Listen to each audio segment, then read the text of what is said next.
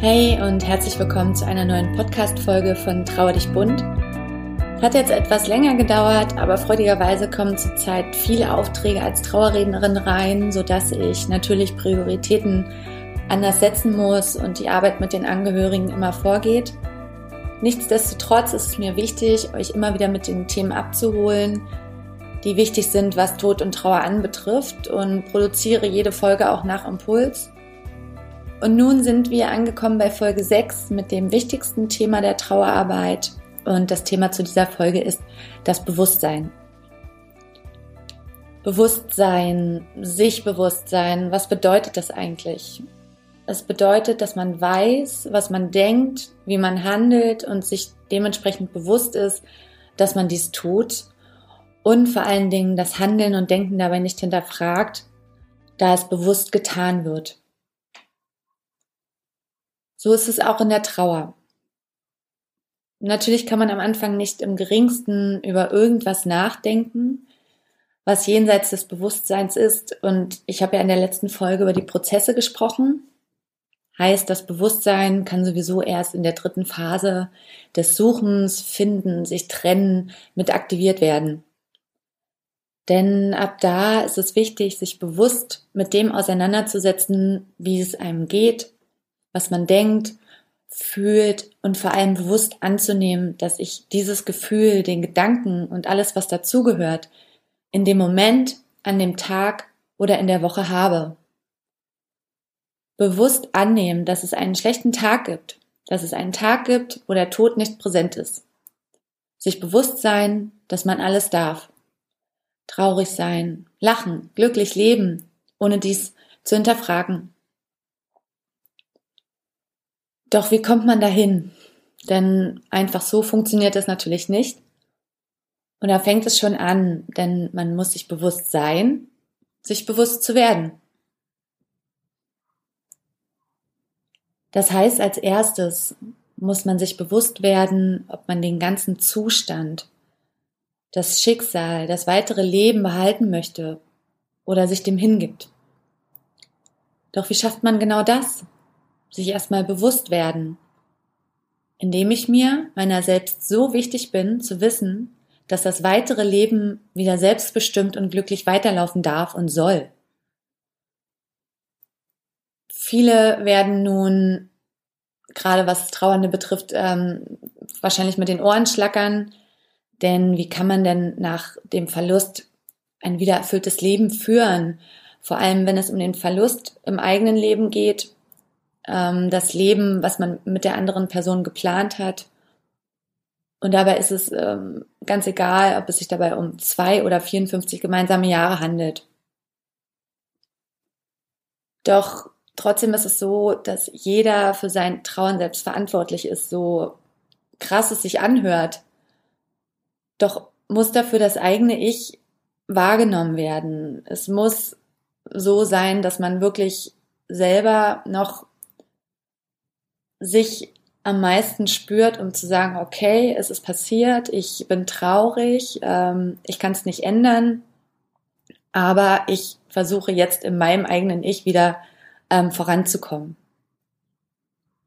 Bewusst trauern heißt, sich mit dem Schmerz auseinanderzusetzen, Erinnerungen zuzulassen und die Trauer ins neue Leben zu integrieren. Bewusst trauern heißt, jede Gefühlslage anzunehmen, nichts zu hinterfragen und sogenannte Trauerwellen mitzunehmen und auszuleben. Das ist nicht einfach, doch ein absolutes Muss im, im Trauerprozess, ähm, denn ist der absolute Schmerzpunkt erreicht, welches sich bei vielen Trauernden schon bei Fotos, Orte oder Erzählungen des Verstorbenen sind, in dem das erste An Foto angeschaut wird, der erste Ort besucht oder die erste Geschichte erzählt ist, ist das beklemmende Gefühl der Leere schon in Angriff genommen. Und dem Ganzen kann man auch den Titel Verdrängung geben. Und wenn ich verdränge, ähm, das weiß, ja, ich denke mal jeder, ähm, staut es sich an, ich setze mich damit nicht auseinander und ähm, ja, es ist abgetan, aber da.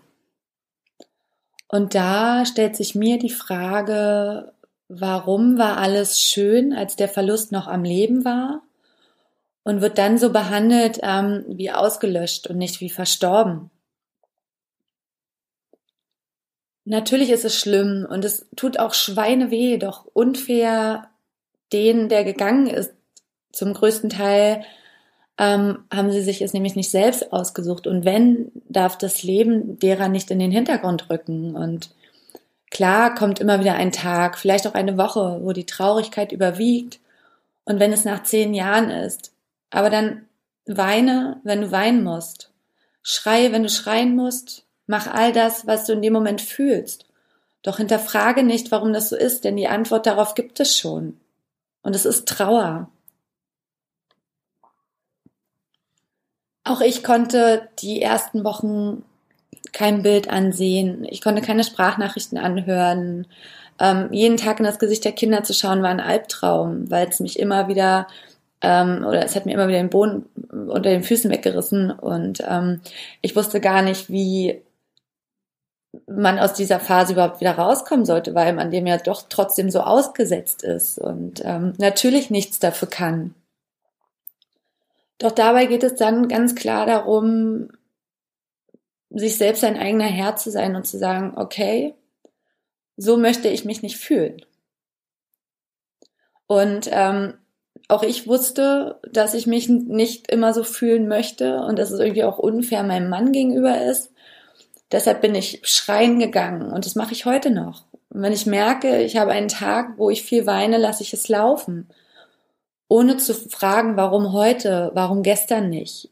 Und als ich ähm, an dem Punkt war, auch zu sagen, ich möchte mich nicht so fühlen und ähm, das erste Bild von meinem Mann aufgehangen habe, mir die erste Sprachnachricht angehört habe, war es für mich tatsächlich so, ich es war für mich nicht schmerzerfüllter, sondern es hat mir ein Lächeln auf die Lippen ähm, gebracht und ich hatte eher das Gefühl eines schlechtes, äh, schlechten Gewissens, warum ich das nicht schon viel eher gemacht habe, warum, was ich ihm überhaupt angetan habe in den ersten Monaten, dass ich irgendwie ihn irgendwie verdrängt habe und ähm, musste dann so ein bisschen damit zurechtkommen, äh, warum ich nicht schon eher irgendwie auf die Idee gekommen bin, Bilder anzugucken, Sprachnachrichten anzuhören, wie auch immer. Doch natürlich braucht es Zeit und das muss jeder für sich ähm, auch ausmachen, aber es muss halt gemacht werden. Es muss gemacht werden, sonst bleibt ähm, die Trauer definitiv auf der Strecke und sie bleibt einfach eine Konstante, ähm, wo man sich dann natürlich immer schlecht fühlt und auch absolut nicht damit klarkommt.